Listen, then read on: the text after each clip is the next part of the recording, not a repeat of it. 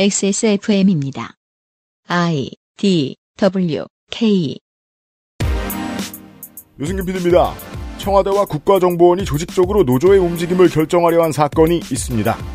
이 사건으로 최소 21곳의 기업 노조가 소속을 바꿨고 과정에는 국정원이 심리전단을 활용한 것으로 드러났습니다. 제 궁금증은 이런 큰 범죄가 왜 적게 보도되는가입니다. 2020년 6월 두 번째 목요일에 그것은 알기 싫답니다.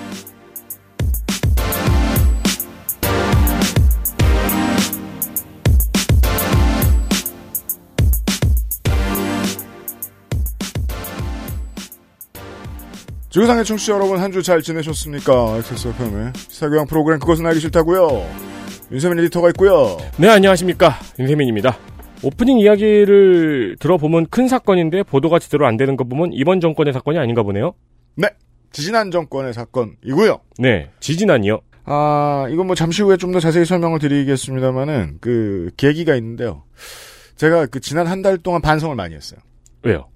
네, 네. 내일 이 시간에 이제 어, 시사 아저씨의 얘기를 들어보시면 음, 제 생활 바뀐 거 저를 놀려먹는데 그래가지고 제가 이제 정신을 못 차린 게 최근 이슈에 대한 활발한 논의는 언제나 진실에 다가가기 매우 어려운 특성을 가지게 됩니다. 어, 말하는 놈이 많고 그렇죠. 마이크가 많고 랩하는 사람이 많아요. 그리고 괜히 엉뚱한 단어에 휘둘리게 돼요. 본질하고 상관없는. 그니까 말이에요. 이러다가 뭐 하명 점심 이런 것도 나오겠어요. 하명 찌개. 어디 하명리 같은 데 없나? 아이고 다 하명이야. 가능합니다.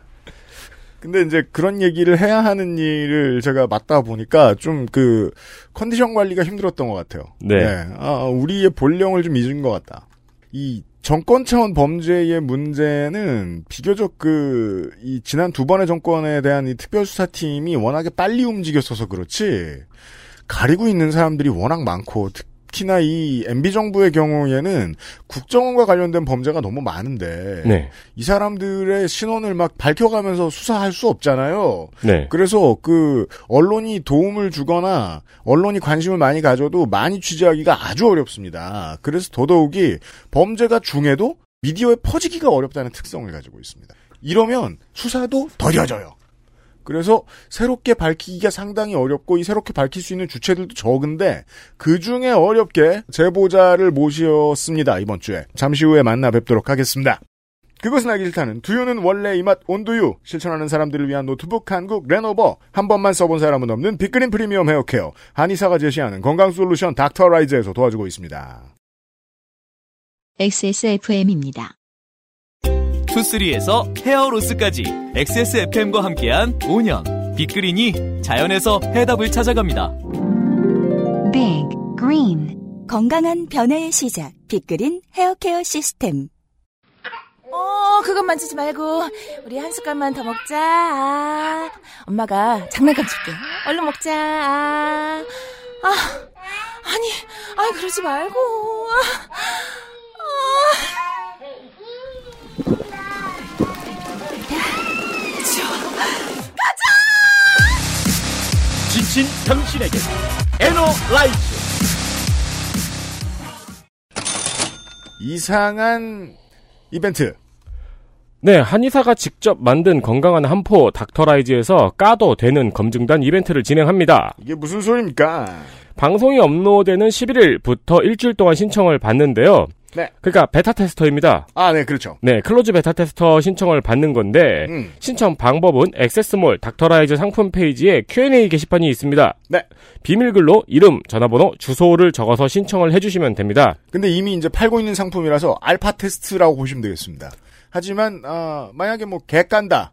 그럼 뭐 또 바꿀 줄 알아요? 어, 그렇죠. 네. 선정이 되신 분들에게는 에너라이즈, 레스라이즈, 메모라이즈 중 하나의 제품을 보내드립니다. 이 하나의 제품에는 10포가 들어있는 한 박스가 이제 있거든요. 네. 이거를 보내드려요. 음. 포부도 당당하게. 네. 그러면 드셔보시고 후기를 작성해 주시면 됩니다. 그렇습니다. 이 이벤트의 이름이 까도 되는 검증단 이벤트잖아요. 그렇죠. 예, 저희가 뭐 칭찬을 해주신 분에게는 돈을 드린다거나 음. 그런 이벤트가 아닙니다. 그렇습니다.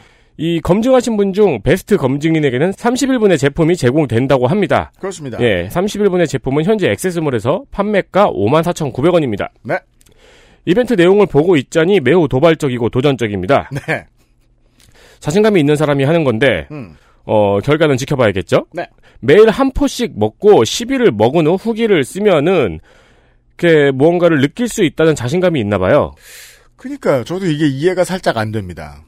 저는 뭐 다른 건강 관련 식품들에 대한 후기도 좋은 후기가 많은데 액세스몰에 오시면 잘 이해가 안 되는 측면이 있거든요. 적극적으로 받아들이진 않아요. 마음으로는. 아니 어떻게 먹자마자 그 TV 광고처럼 화 하면서 머리카락이 위로 올라가나.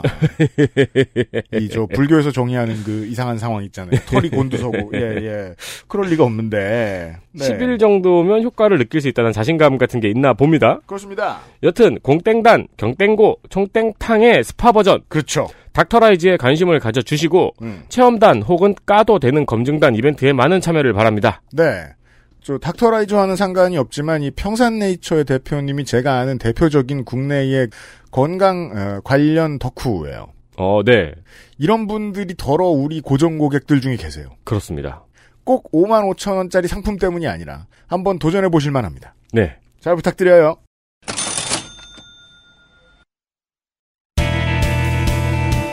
News Roundup History in the making. News Roundup. 자, 첫 번째 뉴스는 국제 뉴스인데 이 뉴스가 국내에 보도가 많이 되지 않았는데요. 이거는 국내에도 큰 변화를 가지고 올 수 있습니다. 특정 동호인들 중심으로요. 네, 어떤 동호인이냐면 크로스핏 동호인입니다. 네.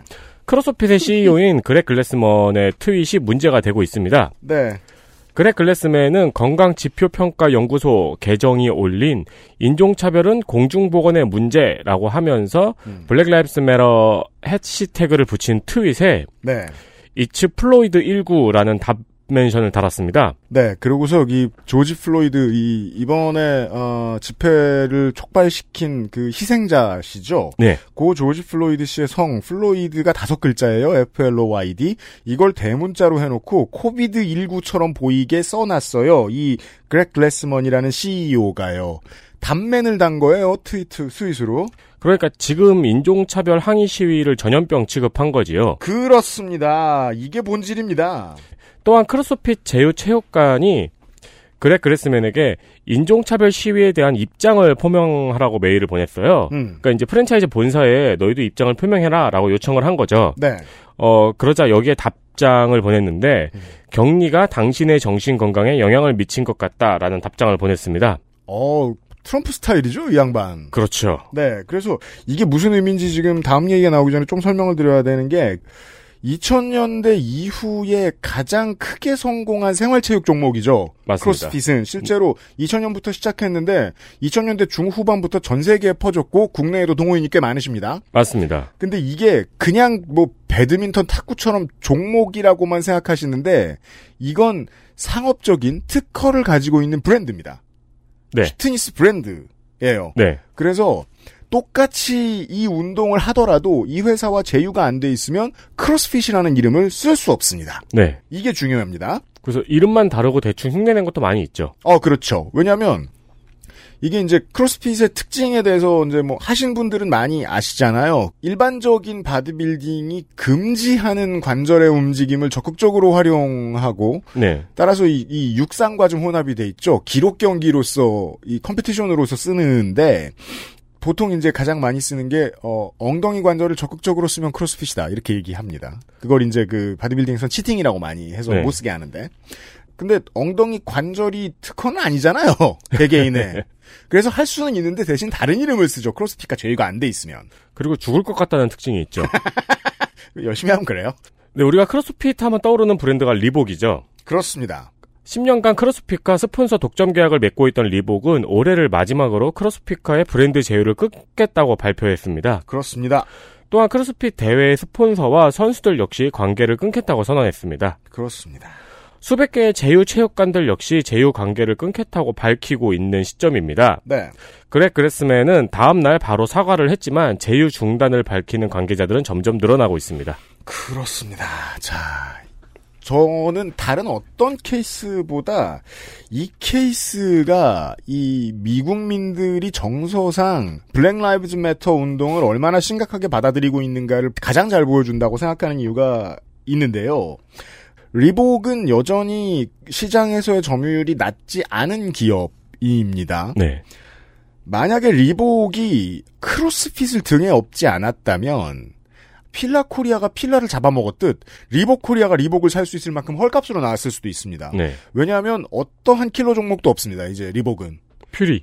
그니까 나이키에 비하면 hype이 한참 떨어지는 그 옛날 스니커 라이프스타일밖에 없으면 살아남을 수 없어요. 네. 크로스핏은 리복을 중흥시켜줬어요. 이거는 미국의 이제 대표적인 휘트니스 브랜드 중에 하나인 로그도 마찬가지인데 이게 국내에 많이 수입이 안 돼서 모르시는 업체들이 많은데 미국 대표 휘트니스 브랜드로 발돋움하는데 크로스핏이 엄청나게 영향을 끼쳤습니다. 이 두 기업이 이 사람의 트위터 단맨 하나로 다음 날 계약 종료를 결정합니다. 네. 사실상 핵심 역량을 깔끔하게 하루 만에 포기한 거예요. 이게 미국 같은 자본주의 사회에서 결코 쉬운 선택이 아니에요. 리복은 사실상 저는 위험하다고 봅니다. 이 결정 때문에. 음, 음. 아디다스 본사가 지금 어떤 특효가 필요할 거라고 봐요. 근데 그 토이스토리 퓨리가 예쁘게 나와서요. 그러니까 퓨리만 팔아가지고 되는 일이 아니란 말이에요. 나도 퓨리 많아. 네.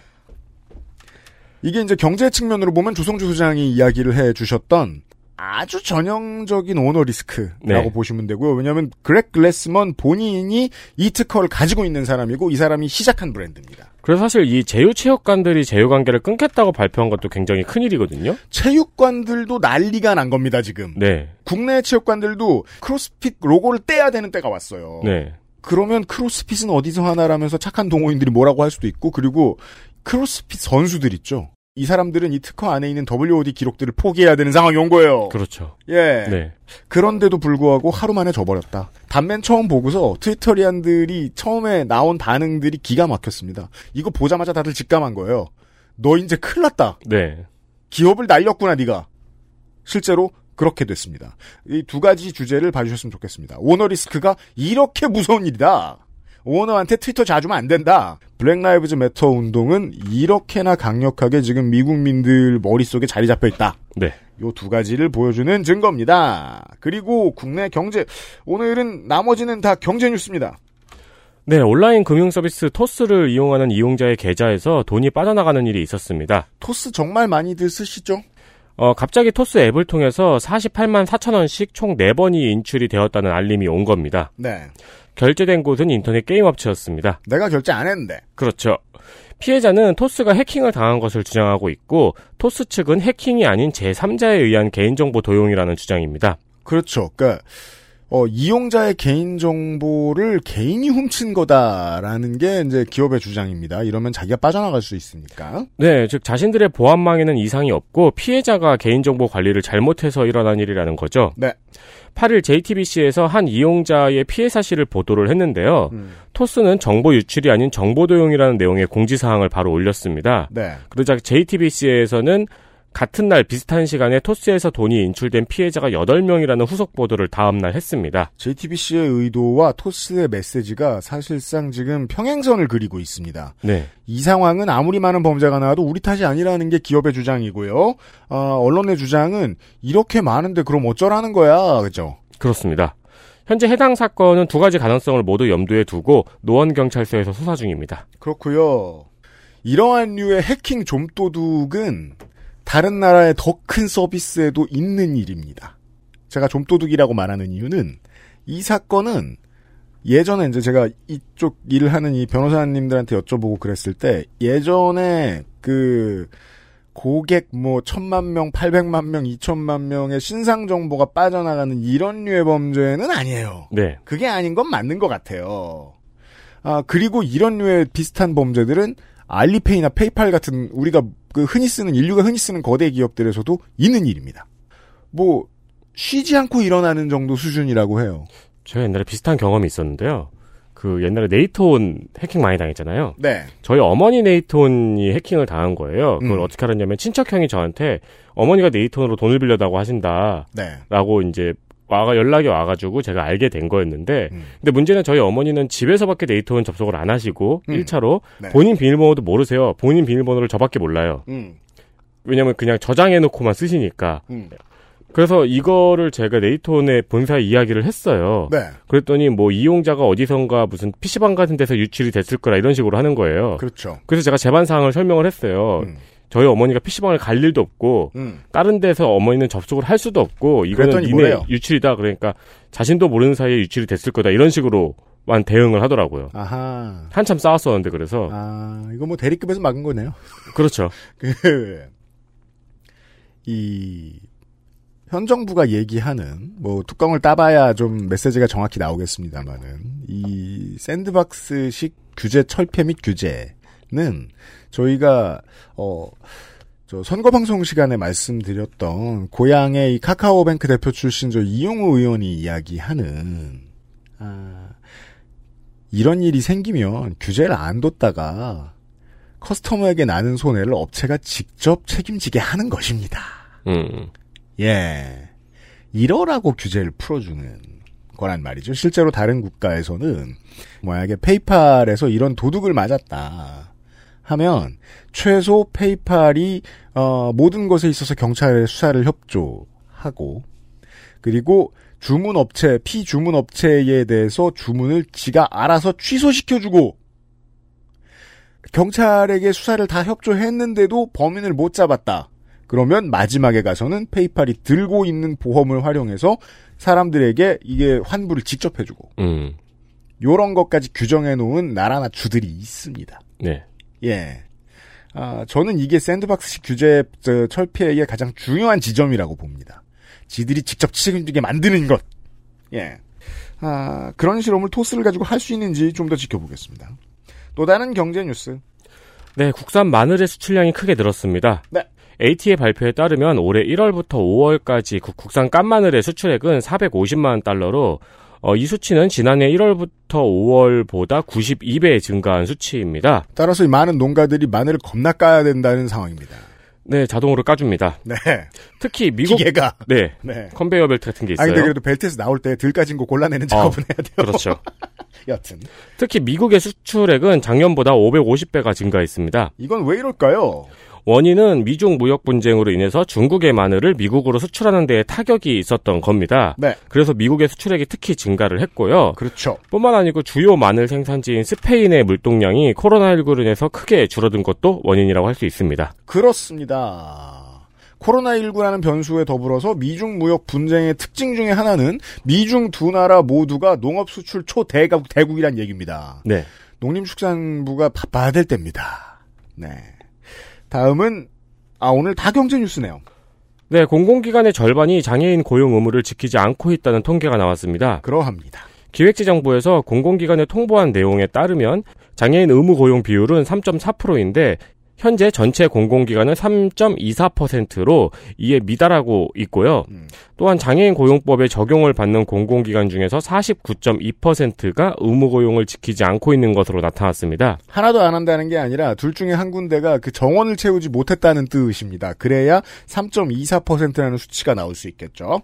네. 어, 그런데 태권도 진흥재단이나 한국문학번역원, 한국원자력 안전재단 등은 작년에 장애인 고용률이 0%였습니다. 그렇습니다. 이게 요 정도밖에 0%가 아니라는 뜻으로 좋게 볼 여지도 없진 않지만 네, 기재부는 내년부터 장애인 고용에 대한 경영실적 평가를 강화하고 정원이 꽉 차 있는 공공기관에서는 정원을 초과해서 장애인을 채용할 수 있는 초과 현원 제도를 공공기관까지 확대하여 실시하기로 했습니다. 이게 무슨 뜻이냐면 이 고용 의무 비율에 놓여 있는 사람들 이상을 고용해도 이 고용 피고용인이든 아니면은 저 고용한 공기업이든 그걸 뛰어넘었을 때에도 동일한 혜택을 받을 수 있도록 해주겠다. 네. 혜택이 더 늘어날 수 있도록 해주겠다라는 얘기고요. 이 공공기관에 대한 말씀을 왜 드리냐면 공공기관이 이 모양이니까 공공기관부터 이것을 실천해서 다른 기업으로 퍼뜨리려고 하는 의도가 전혀 실행이 지금 안 되고 있다는 걸 말씀드리기 위해서입니다. 이런 얘기할 때 보통 징벌이 약하다 뭐 화나면 그렇게 생각할 수도 있지만 아, 공공기관은 억지로라도 할 수 있고요. 네. 공공기관은 세금으로 배리어풀이 만드는 게 문제가 되지 않잖아요. 네. 근데 기업들은 효용감이 너무 낮은 거예요. 이걸 지키는 문제에 있어서. 뭐 몇백인 이사 사업장은 사업장은 반드시 고용하게 돼 있잖아요. 네. 기업들은 해본이 잘안 된다 수준이 아닌 것 같아요. 해본 적도 없는데 걱정되는 상태로 그냥 계속 머물러 있는 모양입니다. 뭐 벌금 내는 게 낫다는 얘기는 오래전부터 들려오던 얘기죠. 실제로 벌금 내는 게 더 나습니다. 네. 벌금이 약하기도 하고 그리고 해야 할 일이 너무 많기 때문이기도 합니다. 네. 그 기업 문화 전체가 바뀌어야 되거든요. 그렇죠. 이 고용 인원을 채우기 위해서는 베리어 프리로 사무실 개조하는 일만도 생각해 보자고요. 그래서 관련해서는 지자체도 국가도 인증 제도를 활성화해 놨어요. 기업들이 이렇게 해 놓으면 뭐 건물에 대해서는 barrier free 인증을 해주고, 음. 뭐, 착한 고용을 인증해주고 이러는데, 그, 그 정도 혜택만 가지고는 부족한 것 같고, 지원 사업을 많이 고려해야 할 텐데, 지원 사업을 고려한다는 기사는 제가 별로 못 봤습니다. 음. 예. 네.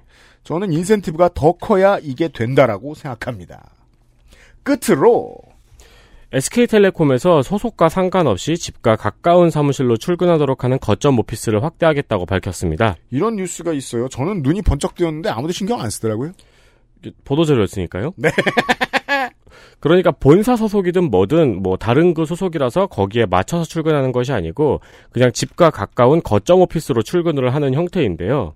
지금 머릿속에 생각이 많이 왔다 갔다 하지 않으십니까, 청취자 여러분? 도대체 그게 무슨 짓이야 싶은 분들도 계시고. 그러니까 SK 직원들만 사용하는 공유 오피스 개념이라고 생각하시면 좀 편할 것 같아요. 그렇다면 부서 회의는 어떻게 하며? 그렇죠. 어, 저 족구는 언제 하며? 축구는 원래 안 하지만. 예, 점심 때 점심 회식은 어떻게 하며? 그렇죠. SK는 현재 종로, 서대문, 판교, 분당의 거점 사무실을 운영하고 있습니다. 네. 또한 연내에 6곳의 거점 사무실을 추가할 계획입니다. 다른 도시에도 생기겠죠. 그렇죠. 당장 직장에 계시는 분들, 특히 팀장님들은 팀들이 뿔뿔이 흩어질 텐데 라고 생각을 하실 텐데요. 그렇죠. SK텔레콤의 박정호 사장은 어차피 클라우드로 일하기 때문에 상관없다고 합니다. 네, 물론 그건 사장 입장입니다. 네, 안에선 괴로워 죽겠죠. 그렇죠. 실제로 잘 되지도 않을 거고요. 근데 저는 이런 그 고용과 업무 행태의 변화에 있어서 대기업 뉴스를 요즘 좀 많이 쳐다보고 있습니다. 그 대기업이 좀 독특한 측면이 있어요. 미디어 친화적인 문제에 있어서 어, 그 주변의 기자들이라군요. 그 거기서 모든 걸 다 얻어먹을 심산인 기자들 있잖아요. 네. 뭐 받아 쓰든지 아무거나 막 두둔해주는 놈들 이 대다수예요. 그래서 정말 의미 있는 변화가 나와도 그걸 찾아내주는 경우가 드물다고 전 봅니다. 음, 예. 감염병의 시대에 대기업이 보여주는 변화들이 지금 이야기가 나온 출퇴근이 있고요. 네. 그리고 고용이 있는데요. 대표적인 거는 작년부터 하기 시작했다가 올해 갑자기 이제 급작스럽게 거의 전면 도용을 많이 한 대기업들이 많이 있습니다. 아, 상시 채용으로 바꿨죠. 네. 공채가 없어졌죠. 왜냐하면 시대가 이렇게 많이 변했는데 그 시험들 중에 마지막까지 거의 모든 문화가 다 오프라인이었던 게 대기업 고용이었거든요. 네. 박람회를 가도 설명회를 가도 원서를 넣어도 뭐를 해도 거의 다 오프라인이었어요. 그래서 이 어떠한 기 시즌이 있고 그때 마- 뭐 SST 보러 몰려가고 뭐 이, 런거 이거를 지금 없애고 있습니다. 네. 근데 상시 채용의 다른 점이 뭐가 있냐면 공채를 따로 할 때는 그냥 숫자가 중요해요. 네. 숫자를 채워 놓고 그 다음에 하나하나 교육시키고 뭐 이런 걸 많이 많이 해요. 근데 상시 채용은 어느 자리가 필요하냐가 좀 더 자세해집니다. 우리 부서 언제 얼마 좀 늘려주세요. 그러면 어 6개월만 기다려 공채 때 해줄게. 그게 아니에요. 그렇죠. 예, 그러니까 일반적으로 중소기업의 채용 형태 같아지는 거죠. 그렇습니다. 아, 이 두 가지는 노동 형태의 변화에 대한 중요한 전조인데요. 이게 변화되면 이 우리가 여러 번 얘기했던 어, 능력에 따른 엔잡을 하는 문제, 능력과 흥미에 따라 채용을 하거나 채용이 되는 문제, 그리고 그 가장 결정적으로는 제가 시간이 없어 짧게 얘기하고 있는데 어, 효용, 업무 효용과 노동 시간이 지금 서서히 이별하고 있잖아요. 네. 이것의 완벽한 이별이 다가옵니다. 음. 그때 생길 변화는 너무 많아서 지금 생각도 할 수 없을 정도입니다. 트위터 같은 경우는 아예 앞으로 계속 재택근무를 하겠다고 바- 밝혔죠. 정규와 비정규직 차이의 없어짐 혹은 흐리멍텅함은 시작에 지나지 않습니다. 네. 네. 너무 많은 변화의 전조 중 하나에 대해 설명을 해드렸습니다.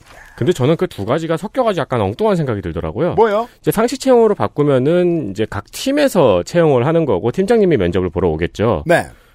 그러면은 이 거점 오피스가 이렇게 활성이 되잖아요. 음. 그럼 팀장님은 가까운 데 사는 직원을 뽑지 않을까?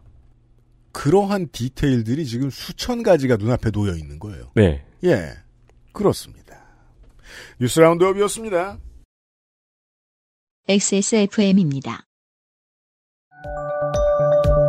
펴서 접어서 눕혀서 뒤집어서 태블릿처럼 때로는 메모장처럼 세상에 없던 노트북 레노버 싱크패드 X1 요가 시리즈 실천하는 당신을 위한 노트북입니다.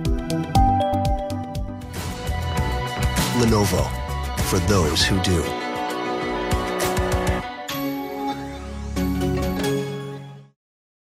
제조 일자가 잘 보여요. 두유는 원래 이 맛. 온두유. 제가 녹음용 부스를 짓고 나니까요. 그 XSFM 창사 당시에 어, 벽에 스펀지 붙여놓고 녹음하던 시절 믹싱의 어려움이 바로 잊혀졌습니다. 녹음실을 짓고 나서요. 그렇죠. 네. 공적 마스크 수급이 안정되고 나니까요. 어, 부족하던 시절의 문제의식을 잊게 됩니다. 네. 네. 좋은 일인데 이런 문제가 있습니다. 어, 정상화라는 건 종종 비정상적이었던 것들에 대한 망각을 의미합니다. 음. 장기간의 취재와 관심과 수사력 집중이 필요한 정리해야 되는 정권 차원의 범죄들이 잊혀지기 쉽습니다. 지금은 그런 문제가 없으니까요. 네. 국정원 수사팀이 11년도에 권양숙 여사를 미행했는데 기억하시는 분 계십니까? 어, 09년 봄에는 노무현 전 대통령을 향한 그 논두렁 고가식의 괴담 유포에 국정원이 참여했었죠. 이때 국정원 간부가 검사를 찾아가서 언론에 흘려 적당히 망신 주는 선에서 활용하라고 했었습니다. 음.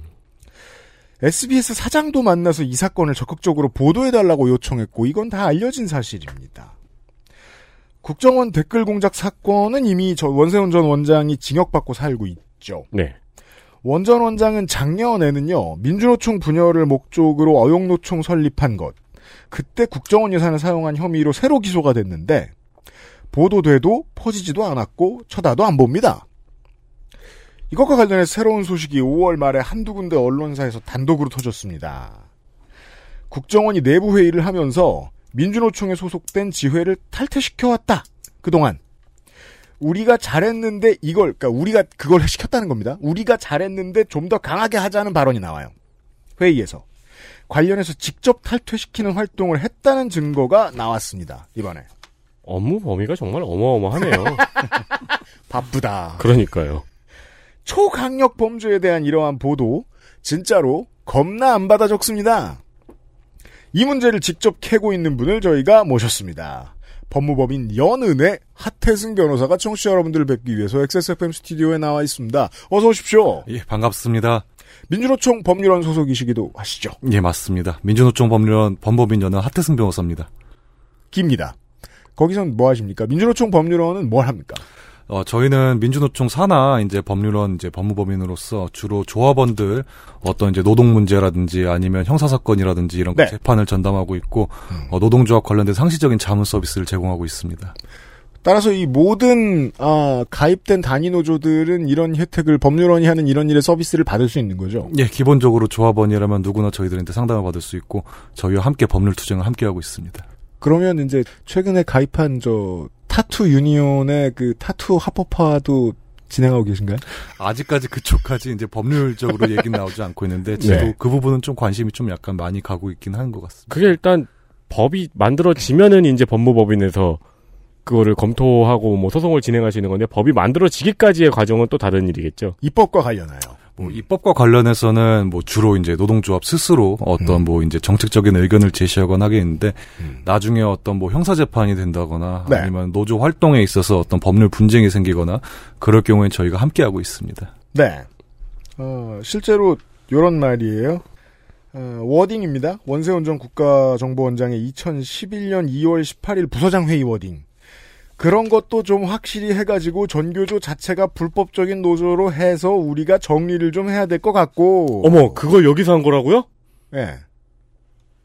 아, 그리고 민노총도 우리가 재작년부터 해서 많은 노동조합이 탈퇴도 하고 그랬는데, 그, 그 업법이 좀 박근혜 전 대통령 시기래 가지고 정확한 주어를 알 수 없지만 일단 문장상 주어를 굳이 따지면 우리가요. 우리가 네. 국정원이겠죠. 좀 더 강하게 하고 이런 말을 했어요. 예. 이 자료를 처음 입수한 게 민주노총의 법률원입니까? 예, 일단 기본적으로 지금 말씀해주신 자료 자체가 네. 원세훈 을 비롯해서 국정원 주요 간부들 그리고 당시에 이 아, 공식 호칭은 원세훈으로 하죠. 예, 원세훈을. 비롯한. 원세훈을 네. 비롯한 국정원 간부들 그리고 어, 당시에 이제 MB 정부 시절 어, 노동부 이제 주요 관료들이 있었습니다. 이채필 고용노동부 전 차관 음. 그리고 이동걸 정책보좌관이 있었는데 어, 이 양반들에 대해서 이제 형사 재판이 있었어요. 예. 2019 고합 13 서울중앙지방법원에서 형사 재판이 있었었고 올해 2월 판결이 선고됐었습니다. 음. 어, 그 사건에서 이제 재판 기록들이 있었었는데요. 아, 예. 저희가 이제 이 재판 기록을 이제 입수하게 된 경위는 조금 깁니다. 저희가 정권이 바뀐 이후에 2018년도쯤에 언론에서 보도가 크게 났었어요. 이제 적폐청산 사업이 이제 여러 가지가 있으면서도 이제 국정원에서도 내부 감찰 결과를 이제 확인해 보니까 음. 어 예전에 이제 민주노총이나 노동계 등등에서 이제 국정원이 전방위적으로 어, 노조 파괴 공작, 노조 탈퇴 공작을 자행했다라고 했었는데 그렇죠. 국정원이 스스로 감찰을 해보니까 이게 사실인 것으로 드러났다라고 언론 보도가 KBS 등지에서 크게 났었습니다. 음, 저희도 맞습니다. 그걸 보고 이제 이런 감찰 결과까지 있다면 우리는 이제 이거에 대해서 음. 진실을 밝혀야 된다라고 해서 민주노총 뭐 그 다음에 이제 전교조, 전국 공무원 노조 등등 해 가지고 총 17개 아 17명 정도가 이제 국가를 상대로 이제 국가배상 청구 소송이라고 민사 소송을 제기했었습니다. 그렇죠. 네, 이제 민사 소송을 제기하게 되면 기본적으로 소송이라는 게 저희들의 주장만으로 이제 이루어지는 건 아니고 증거를 제시해야 되는데 네. 원세훈 재판 기록에서 있는 핵심적인 증거가 확실히 나올 거라고 저희는 보였었어요. 왜냐하면 아. 이 노조 파괴 공작과 관련해서 원세훈이 당시에 실제로 형사 재판이 진행 중이었던 상황이었었고 음. 국정원 감찰 자료도 그 재판 기록에 있을 것이다라고 해가지고 네. 저희는 기본적으로 이제 법원을 통해서 원세훈 형사 재판 기록에 관해서 문서 송부 촉탁 신청이라고 해서 기록을 저희가 전부 이제 입수를 했었습니다. 그래서 아, 그거 예. 문서송부 촉탁 신청은 아무나 해도 받아줍니까? 법원에서 기본적으로 관련성이 있는 사건에 대해서 예컨대 민사 민사 재판과 핵심적인 관련성이 있는 형사 재판이 계속되고 있다 하게 되면은 이제 법원에서 나름 나름대로 이제 판단을 하는데 음. 어 이제 이 사건에서 문제되는 요증 사실과 어떤 실질적인 관련성이 있다라고 판단을 하게 되면 어, 법원이 응해서 제출해 주는 경우가 많습니다. 아, 예. 그렇다면 잠시 후에 또 얘기를 하겠습니다만은 뭐 이 공작으로 피해를 본 전교조나 전공로 같은 곳에 소송을 대리해 주는 민주노총 법률원 측에서 요청한다면 거, 그땐 주겠네요. 예, 그런 절차를 통해서 저희가 수령했었습니다. 알려드린 대로 이제 민주노총 소속의 저 지회들을 탈퇴 민주노총에서 탈퇴시키려고 했다는 예. 거는 이 발언이 공개된 건 몇 년이 됐습니다. 뭐 5, 6년 예, 된 걸로 맞습니다. 알고 있습니다. 예, 예. 근데 방법과 과정이 이번에 나온 거죠. 예, 맞습니다. 네. 아, 이 방법과 과정이 구체적으로 뭡니까? 사실 이거를 제가 짧게 설명드리기 좀 어려운 수준입니다. 자, 정말 아- 장난 25분 아니게 드릴까요? 25분. 네. 어, 좀 길더라도 아, 네. 제가 한번 좀 찬찬히 좀 가만히 듣고. 있겠습니다. 아, 가끔 끼어도 화내지 마십시오. 아이고 당연, 당연합니다. 네. 어, 일단 저희가 이제 형사 재판 기록을 받았었을 때 핵심적인 증거가 있었습니다. 뭐냐면 국정원이 검찰한테 보냈던 감찰 자료였었습니다. 제가 아까 감찰 자료. 처음에 말씀드렸던 언론에서 얘기했었던 그 감찰 자료라는 게 이제 국정원이 이제 검찰청에 이제 원세훈이 당시 어떤 재판 그리고 수사를 받고 있었던 핵심적인 범죄 사실과 관련됐었던 건 사실 어, 제3노총 소위 말하는 그 국민노총 설립 과정에서 국정원의 예산을 유용한 문제였었습니다. 근데 네.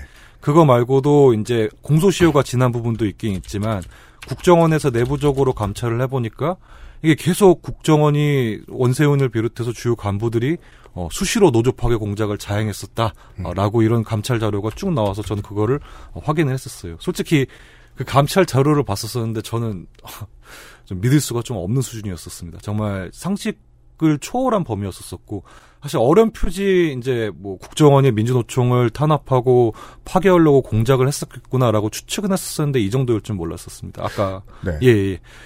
어, 초반에 막 그 원세훈 발언을 막 많이 인용해 주셨지 않습니까? 예, 예. 근데 원세훈이 많이 쓰던 말이 하나 있었습니다. 뭡니까? 3대 종북 좌파 세력이라는 말이 많이 3대 종북 좌파 세력. 길고 직관적이네요. 예, 그쵸. 3대 종북 좌파 세력. 누구누구예요? 노조 활동을 하면 3대 종북 좌파 세력이 되는데 네. 원세훈이 봤었을 때 북한보다 더 무서운 놈이 3대 종북 좌파 세력. 민주노총, 네. 전교조 그리고 전국 공무원 노조 이세 개가 핵심 탄압 대상입니다. 아니, 근데- 어, 한국 노총 빠졌어요. 속상해. 아니 근데 이들이 북한보다 더 무서우면은 네. 이들은 왜 무서운 걸까요? 그러게요. 저도 어. 그게 제일 궁금합니다. 내부의 적이 더 무섭다고 하면서 말도 안 되는 소리를 했었는데 상식으로 이해하려고 하면 조금 이해가 힘든 부분도 있을 것 같습니다. 그래서 아니, 예, 예, 예, 말씀해 말씀해주세요. 예, 예. 그래서 제가 그 감찰 결과를 이제 말씀드리고 어떤 우리들의 피해 상황을 말씀드리는 것도 좋습니다. 핵심적으로 그 민주노총 그리고 전교조 그다음에 전국 공무원 노조 이 음. 세개 단위를 중심으로 네. 제가 조금 간단은 아니고 좀 복잡하게 말씀을 좀 드리려고 좋습니다. 네. 첫 번째로는 민주노총부터 말씀을 좀 드리겠습니다. 네. 그 민주노총을 보게 되면 몇 가지 이제 탄압의 내용을 주요하게 분류하자면 이제 한 네 가지 정도가 있을 수 있을 것 같은데 예. 첫 번째는 바로 직접적인 거 노조 탈퇴 공작이었었습니다. 예. 이거는 2009년부터 2011년까지 어, 민주노총에서 탈퇴한 노조 중에 어, 21개의 노조의 탈퇴 공작에 이제 관여를 했었었다라고 제가 말한 게 아니라 국정원 감찰 결과 문서에 국정원 어, 감사관들이 어, 직접 작성한 내용입니다. 네. 그래서 2009년도 10년 2009년도에 14개 어, 2010년도에 6개, 2011년에 1개를 이제 탈퇴를 시켰었는데 쉬지 않고 열심히 했네요. 아, 그 열- 열심히 일했습니다. 네, 여기서 이제 개수로 말하는 이 단위는 지회들을 말하는 거죠. 보통은 예, 보통 회사 예, 지회라고 단위 생각하시면 노조라든가. 예, 음, 예. 네. 그래서 거기서 이제 조금 괄목할 것들이 이제 몇 가지가 있는데 예컨대 이제 영진약품에 있었던 노동조합 같은 경우에는 예. 이제 당시에 이제 탈세 추징금 문제가 돼가지고 노사 양측에서 문제가 많이 됐었어요. 근데 음. 그 탈세 추징금 85억이 문제됐었는데 네. 이 납부시한 연기를 이제 조건으로 국세청과 이제 협, 협조해가지고 음. 어, 추징금 납부시한을 연기해주겠다라고 해가지고 이제 사측과 그다음에 노조 양쪽을 이제 설득하는 내용도 자, 문, 문장 정리합시다. 예. 영진약품이라는 회사가 탈세한 게 몇십억이 있는데 예, 추징금이죠. 그 탈세에 대한 추징금을 늦게 내도 되게 해줄 테니까 예, 예, 여기 노조가 민주노총을 탈퇴해. 예, 예, 그런 거죠. 와우. 제가 한 말이 아니라 국정원 감찰 조사에 있는 말입니다. 그렇게 했습니다라고 예. 보고했겠군요. 예, 그런 것도 있었었고 음. 또 이제 그랜드 코리아 레저라는 곳이 있습니다. 여기는 어디냐면 문체부 산하의 공공기업 이제 공공기관인데 이게 이제 저 최순실 때문에 많이 유명해진 회사죠. 그랜드 코리아 레저. 예, 맞습니다. 여기도 노조가 있었고 민주노총 소속이었는데 예, 맞습니다. 여기는 민주노총 이제 탈퇴를 하지 않을 경우에는 이제 어, 조합원들 직원들에게 지급되는 이제 장려금을 지급하지 않겠다 이런 식으로 협박도 했었습니다. 이제 장려금이요? 예, 1인당 30만 원씩 지급되는 장려금이고 음. 이제 월 이제 회사 총계로 보게 되면 4.5억 원인데 사실 공공기관 같은 경우에는 이제 직원들에게 지급되는 어떤 급여나 예산 문제 관련해서 주무부처가 상당한 이제 힘을 많이 가지고 어, 그럼요. 있습니다. 네. 그래서 문체부나 이제 이런 쪽을 통해 가지고 이제 간접적으로 이제 압박을 했었었다. 해서 음, 국정원 쪽에서 이제 압박을 했었다. 이런 내용도 나와 있었었고요. 자 예. 잠시만요. 예. 월 4억 5천이라고 말씀을 해주시는 걸 보니 예, 이 장려금이라는 게 매달 나가는 겁니까? 이제 매달 나가는 것으로 보입니다. 매달 나가면요 예. 직원 한 사람의 연봉에 360만 원의 영향을 미치는 수준이에요. 되게 큰 돈인데 예. 이걸 깎지 않는 조건으로 민주노총을 탈퇴하라고 시켰다. 예, 그런 내용으로 보입니다. 진짜. 북한보다 무서워하네요.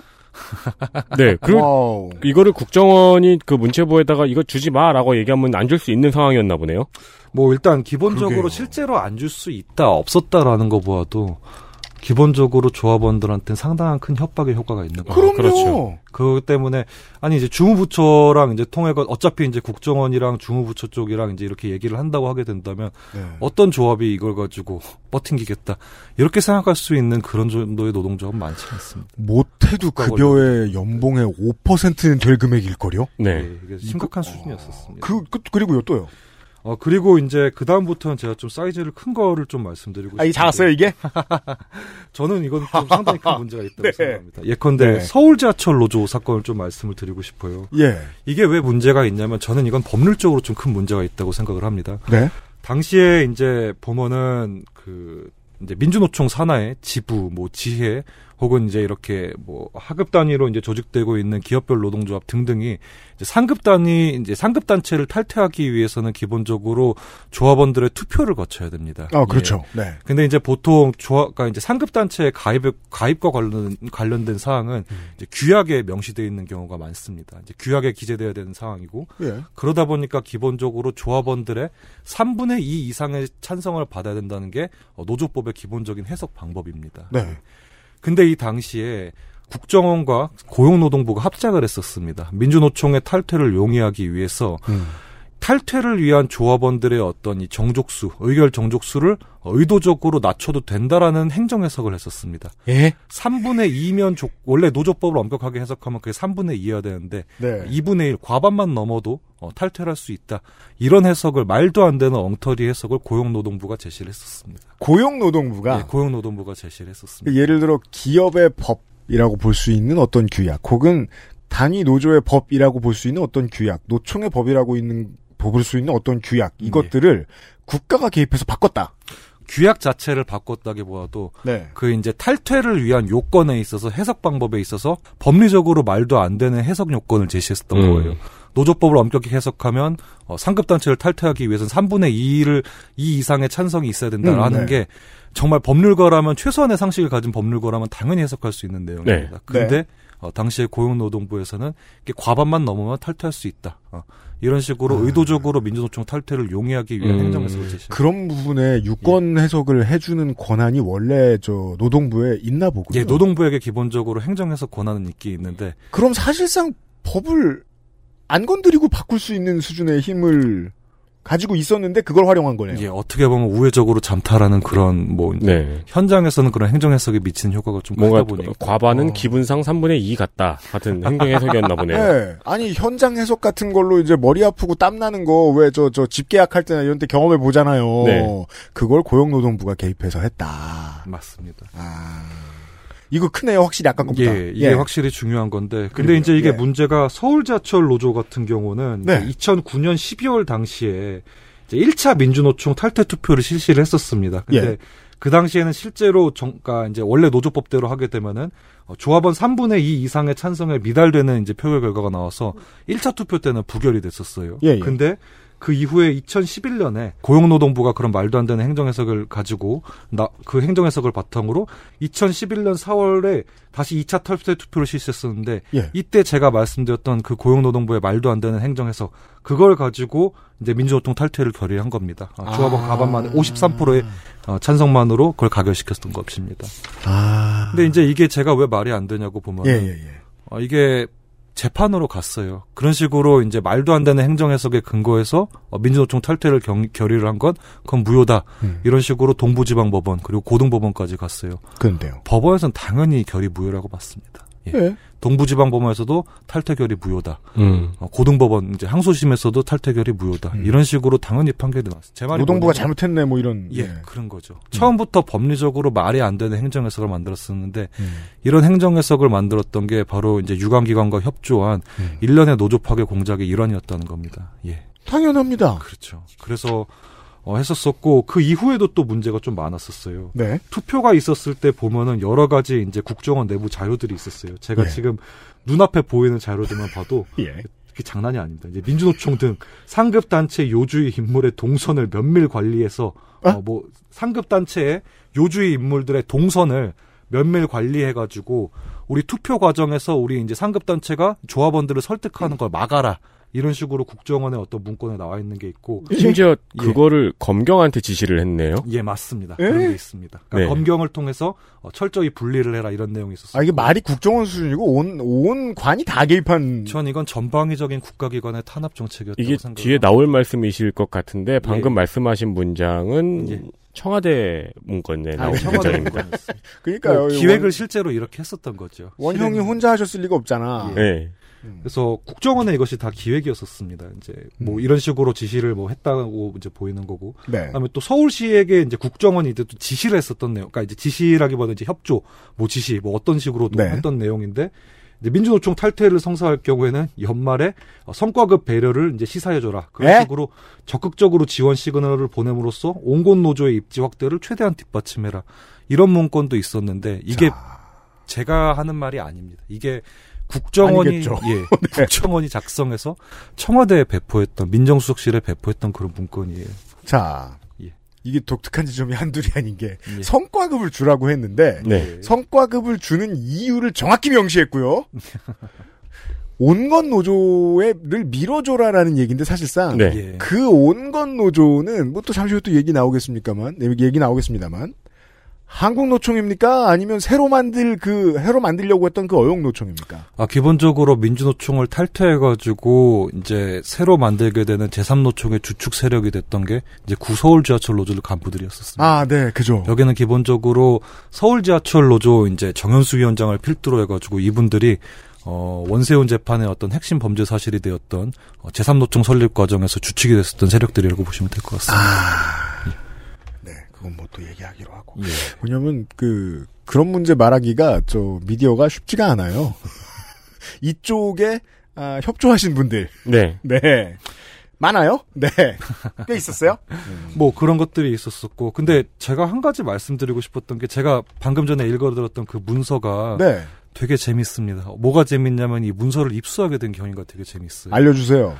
뭐냐면은 여기 보면은 이게 이제 민정수석실 자료인데 제가 이제 증거를 이런 식으로 냈었으니까 증거 명칭을 이런 식으로 썼는데 네, 영포 빌딩 문건 압수수색 수사 보고라고 제가 이제 제시를 했었습니다. 이게 예, 영포 빌딩 혹시 뭔지 아시죠? 당연히. 그렇죠. 예. 네, MB 정부 관련해 가지고 다스 실소유주 사건을 이제 수사하던 중에 어, 영포 빌딩을 압수수색해 보니까 국정원이 당시에 이명박 정부 시기 당시에 청와대 문건이 쏟아져 나온 예. 곳이잖아요. 비, 그렇습니다. 영포 빌딩이. 네, 거기 있었던 문건 중에 하나인 게 음. 이 국정원 이 문건이 국정원에서만 끝난 게 아니라 청와대까지 배포가 됐었었다. 저는 이 말씀을 좀 드리고 싶었던. 음. 서초동 법조타운 한가운데 있습니다, 이 건물이. 여기 지하에다가 이 문건을 쌓아놓고. 예. 아니, 나름의 숨기문서였지만 이거 나름의 국가 사업이잖아요. 네. 근데 그 국가 사업과 관련된 문건들은 다 거기 쌓아놓고 있었다. 거기에 상당수 많은 문건들이 있었었고 아, 그게 다스 관련 압수수색에서 나온 거군요. 이 다스 관련 압수수색인데 이제 별건 사건이다 보니까 이제 별도로 압수수색 영장을 봤었던 걸로 보이는데 네. 근데 이제 하도 다스 관련해서 이제 압수수색하다 보니까 제가 이제 예측하기로는 뭐 제가 관심사는 이제 민주노총 이쪽이다 보니까 네네. 뭐 다른 혐의들도 있긴 하겠지만 음. 그 수많은 문서 중에 이렇게 노조 파괴 공작 관련해서 국정원이 청와대에 보냈던 문서까지 있었었다. 음. 제가 이런 말씀을 좀 드리고 싶었던 겁니다. 이 모든 사람 모이는 곳이고 커뮤니티고 그 커뮤니티의 이익을 위해 만들어진 곳이다 보니까 노조도 내부에서 건강하든 건강하지 못하든 정치가 있습니다. 그리고 투표로 운영되다 보니까 정치적 설득을 그 노조원 개개인, 조합원 개개인에게도 서로 서로 하고 그러다 보면 유력한 사람들도 있고 그렇죠. 네. 이런 사람들 유력한 사람이라고 말씀드릴 것 같으면 아까 지하철 노조 얘기 서울 지하철 노조 얘기해 주셨습니다만은 뭐전 위원장들 중에 뭐 그런 분들이라던가 서울 지하철 전 위원장 중에는 옛날에 저저 새누리당 의원도 계시죠. 네. 그 이런 분들을 개개별로 설득을 했을 거예요. 그게 뭐 노동부 공무원이었든 누구였든 국정원 공무원이 뭐 국정원 간부가 뭐 직접 가서 만났는지도 모르겠는데 그러면 이 사람들이 나- 내 소개를 내가 어디서 나온 국정원에서 나왔습니다. 뭐 이렇게 직접 하고 막 만나고 막 이런 이런 건가요? 실제 과정이 궁금해요. 어, 뭐, 서울 지하철 노조 같은 경우에는 이제 보통 그런 내용이 있긴 있어요. 그, 이제 이번에 어, 원세훈 판결에서 이제 중요했었던 게 이게 그냥 그 제3노총의 어떤 설립 과정에 관여를 했다. 이게 그친 게 아니라 어, 핵심 범죄 이제 적용됐던 이제 범죄 적용 법조를 말씀드리자면 특가법이라고 있습니다. 특정 범죄 가중처벌법? 가중처벌법이죠. 예. 네. 거기서 보면은 이제 국고 손실이라는 게 있습니다. 국고 손실. 예, 이게 뭐냐면은 국가의 이제 회계를 담당하는 직원, 그러니까 예산을 관리하는 이제 직원, 그러니까 예산을 관리하는 공무원이 이제 횡령을 했었을 때 성립하는 범죄입니다. 음. 그러니까 국가의 요- 예산을 횡령을 해가지고 어, 국고에 손실을 입혔었다 이런 취지인데 그러니까 회사 돈 삥땅 친 직원이 저 법원에 가는 것처럼 국가에 소속된 공무원이 나라 돈을 예, 썼을 때 맞습니다. 네. 바로 근데- 그런 겁니다. 예, 예. 근데 이제 원세훈, 그러니까 원세훈을 비롯해서 국정원 간부들 그리고 이제 노동부 간부들이 이제 어, 제3노총 설립 과정에서 유용했던 이제 비용이 법원에서 인정됐던 비용이 1억 7천만 원 수준에 이제 해당했었습니다. 음. 네. 1억 7천만 원에 해당하는 금액을 11번에 걸쳐서 이제 지급을 했었었다. 어, 제3노총 설립 과정에서 뭐 사무실 운영비, 뭐 기타 활동비 등등으로 지급을 했었었다라고 판결문에 좀 나와 있었어요. 네. 예, 예. 그래가지고 어, 임의로 소비를 했었었다 이런 식으로 판결문에 표현이 됐었었는데 음. 그 과정에서 이제 이게 국정원이 단독으로 또 한 건 아니에요. 왜 이게 국정원 예산이 유용됐었을까 사실 저도 궁금해서 잘 찾아봤었어요. 네. 당시에 사실 제3노총을 설립하는 거- 설립해서 이제 기본 그거를 이제 나라가 이제 개입하게 된 건 기본적으로 민주노총을 견제하기 위해서였던 거였어요. 민주노총 견제용 예, 제3노총을 어용 지원해 주자. 노총. 예. 음. 어, 민주노총 견제하기 위해서 어, 민주노총 탈퇴한 뭐 큰 노조들이 이제 만든다고 하는데 음. 어, 얘네들을 좀 예산적으로 지원해 주자라는 게 이제 많은 그 정권 고위급 간부들의 관심사였었고 네. 노동부에서 원래 그걸 자체적으로 하려다가 음. 노동부 예산은 사실 투명하게 조금 공개가 되는 부분이 많잖아요. 네. 그래서 그걸 직접 지원해 주면 걸려요. 아, 예, 걸려요. 아까 말씀드린 대로 국가기관들이 청와대를 필두로 전방위적으로 움직인 건 맞는데. 네. 국정원이 개입된 중요한 이유가 있었군요. 예. 몰래 하기 너무 좋아서. 맞아요. 네. 그래서 보이지 않는 예산, 눈에 잘 잡히지 않는 예산 어딜까요? 국정원입니다. 노조 싫어하는 청취자 여러분, 이명박 정부는 노총을 만들려고 했습니다. 노총 설립 과정에서 예산을 통해서 강하게 개입했었습니다. 이건 진짜. 요즘 상관없는 궁금증인데 예. 이름도 구태의원 국민노총이에요. 아 외국인 노동자 어떻게 볼지 뻔히 보이네요. 그 국민 노총이라는 데가 저 설립되어지면 대체 뭘 어떻게 다르게 하려고 굳이 그걸 만들어서 뭐 견제 의미도 있었겠지만 아, 뭐, 그분들은 뭐, 나름대로, 뭐, 나름대로의 뭐, 철학이. 예를 들면 뭐 있었겠죠. 최저임금 인상 예. 반대한다. 뭐 주 52시간 근무 철폐 뭐 이런 걸로 춘투하고 뭐 그 그런 노총을 만드는 거였을까요? 아, 뭐, 딱히 어떤, 근데, 뭐, 이거는 제 개인적인 뭐 생각이긴 하지만, 네. 어떤 그, 뭐랄까요. 어떤 노동 정책적인 이런 입장이 좀 명확했었는지는 전 솔직히 잘 모르겠다는 생각 좀 들기도 들었어요. 그건 준비 안 됐고 일단 어떤 덩어리를 만들어서 민주노총에서 넘어오게 만드는 역할부터 일단 하도록 하자 정도로 구상하지 않았을까? 뭐 약간 투쟁 중심의 어떤 민주노총에 반대한다고 하긴 하는데, 그게, 노조가 투쟁을 한다는 거를 좀 불운시하는 노조라는 게 전 좀 이해가 그러면 수능 중심의 노조가 되겠네요. 찬성 위주의 노조. 네. 투쟁을 안 하는 노조가 참, 예, 뭐, 전뭐 이해를 잘 못하겠어요. 무슨- 말씀 못 드리겠습니다. 10년간 무임단협 기념 야유회 뭐 이런 거 하고 내년에도 임단협을 하지 않겠다는 목표로 역사를 이어나가겠습니다. 그런 노조가 노총이 생길 뻔 했다. 예. 아니 이제 실제로 생겼습니다. 생겼 다가 재빠르게 한국노총과 통합이 네, 되었고요. 맞습니다. 네, 노총에 통합돼서 또 네, 재빠르게 왜 한국노총이랑 통합이 되었고. 한국노총은 그 통합을 시켰어 거기를 없애면 없애지. 아니 이제 만들어 놨는데 출범을 시켰는데 이제 뭐 하는 게 없으니까 사실 지금 지난번 살짝 얘기했는데 그 이제 노노 갈등이라는 단어는 적당하지 않다고 생각하고요. 뭔가 기업 친화적이고 그. 저 경제 정책 친화적인 노조 인 노초 저 뭐냐 노동 인사들이 자꾸 생기는 이유가 그분들의 밥그릇이 좀 필요해서란 말이에요. 네.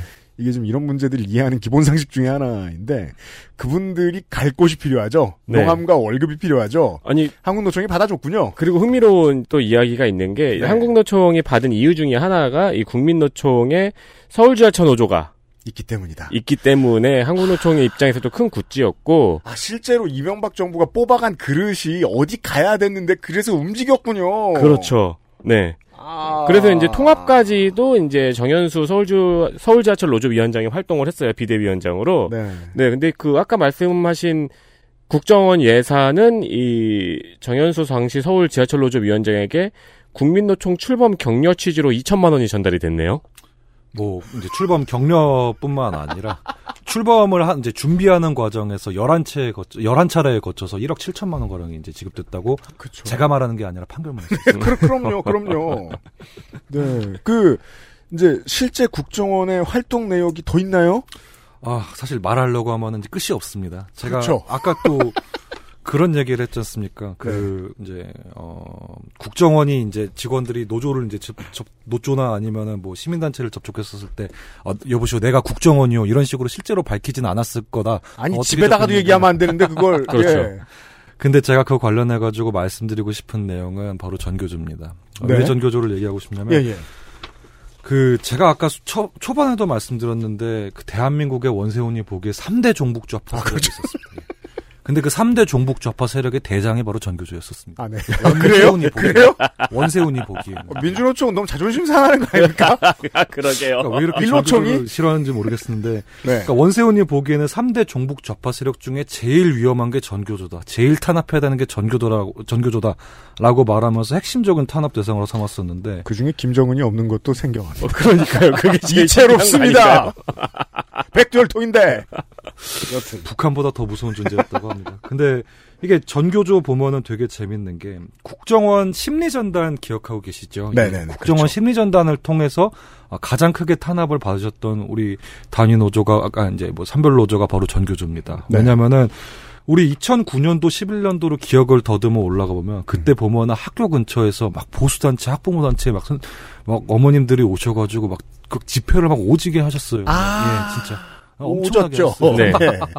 막 앞에서 하시면서 막 전교조 선생님들 막 나가라, 막 종북 좌파 세력 나가라, 막 이런 식으로 학교 앞에서 집회를 하고 그리고 말도 안 되는 토론회 또 많이 하십니다. 국가관 바로 세우기 토론회 하면서 전교조가 우리 애들 뭐 정체성을 망친다, 학교에서 떠나가야 된다, 뭐 올바른 역사관을 확립하기 위해서 전교조를 퇴출시켜야 된다 이런 말도 안 되는 토론회 많이 했어요. 그 생각해 보니까 말이 되는지 안 되는지 이제 우리가 판단하면 안 되고 그 생각을 가진 부모님들은 아직도 그대로 잘 계실 텐데 지금은 안 모이거든요. 맞습니다. 행사비가 없으신가 봐요. 맞습니다. 여기서 제가 말씀드리고 싶었던 게 바로 그런 집회 비용 그리고 아, 이제 새로운 얘기 너무 많네요 오늘. 토론회 예. 비용, 그 다음에 이제 뭐 신문 광고도 많이 때렸었는데 신문 광고 비용. 이런 것들이 전부 다 어디서 나왔냐 하면 국정원에서 나온 비용. 음. 세금에서 예, 거의 2억에 가까운 비용이 네. 어, 민간 시민 단체에 이제 그 이제 지급이 됐었었고 네. 제가 지금 이제 자료를 가지고 있는 시민단체마다 하나, 둘, 셋, 넷, 다섯. 여덟 개가 보이고 액수를 대략 합하면 1억 9,750만 원이 나왔습니다. 제가 아. 지금 가지 자료를 가지고 있고 이거는 예산 자료까지 제가 이제 재판 기록에서 제가 직접 목격을 했었었고 제 자료를 가지고 있는 오늘 제 궁금증은 사실상 이 노동 문제에 대한 이슈에 한정돼 있었는데 하태승 변호사님의 이야기를 듣다 보니까 중요한 하나의 지금 큰 그림이 새로 보였습니다. 사실상 국정원은 MB 정부의 대포 통장이었군요. 아, 그러네요. 정확하네요. 그렇게 쏠쏠이 쓰였네요. 한마디로 말해서 보이지 않는 예산인 겁니다. 잡히지 아. 않는 예산이다 보니까 시민단체, 그러니까 보수단체들 이런 식으로 예산 유용하기 너무나도 쉬웠다. 전두환의 금일봉처럼 쓰였다. 예, 음. 그런 식으로 아주 쉽게 쓸수 있는 도구. 야, 격리 업무 담당하는 직원은 지금은 문재인 정권 지지하겠네요.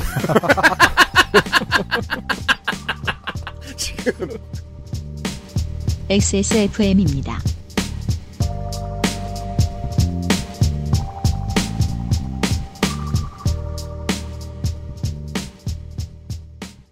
지루성 두피염이라 가렵고요. 머릿결은 푸석푸석하니 엉겨붙어요. 게다가 이젠 머리카락까지 많이 빠지니까 너무 불안한 거 있죠? 샴푸 아무거나 쓸 때는 이미 지난 것 같고 좋다는 거 많이 써봤는데 글쎄요.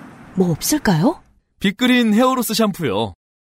구스베리 추출물로 모근을 더 건강하게 자연 유래 성분으로 자극 없는 세정력, 뛰어난 보습 효과와 영양 공급까지 Big Green 이젠 탈모 샴푸도 빅그린 헤어로스 샴푸. 내일은 아침부터 회의네. 아, 퇴근 때까지 먹으려를 만들어야 돼. 휴식이 필요한 당신에겐 레슬라이즈 자, 돌아왔습니다. 아, 오늘은, 예, 민주노총 법률원 법무법인 연운의 하태승 변호사와 함께, 고작 노동계 얘기만 할 줄 알았는데, 오만 문제를 다 얘기하고 있었습니다. 아직도 지금 얘기하려면 한참 남았습니다. 국정원의 활동 사항에 대해서 말이죠. 또 뭐가 있어요? 그래서 아까 제가 말씀드렸듯이 방금 전에 시민단체에 예산 지원해줬다고 했잖아요. 네. 제가 봤던 자료 중에 진짜 재밌는 게 있어요. 뭡니까? 이제 심리전단 이제 직원들에 대해서 이제 참고인 이제 그 조사를 하면서 제가 그 조서를 넘겨봤었어요. 근데 이런 말이 나와요.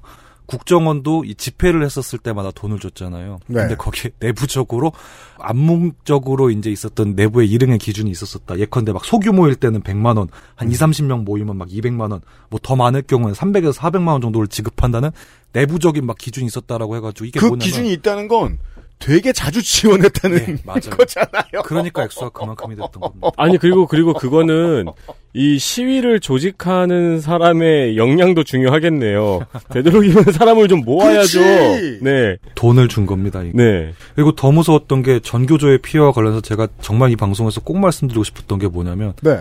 어, 전교조 탈퇴서한 공작이었습니다. 전교조 탈퇴서. 이게 뭡니까? 이게 뭐냐면은 2011년경에 6만 명 전교조 조합원 선생님들한테 음. 어 편지가 날라왔었습니다. 그 편지 내용 보면 우리 이- 아이 이 편지는 영국에서.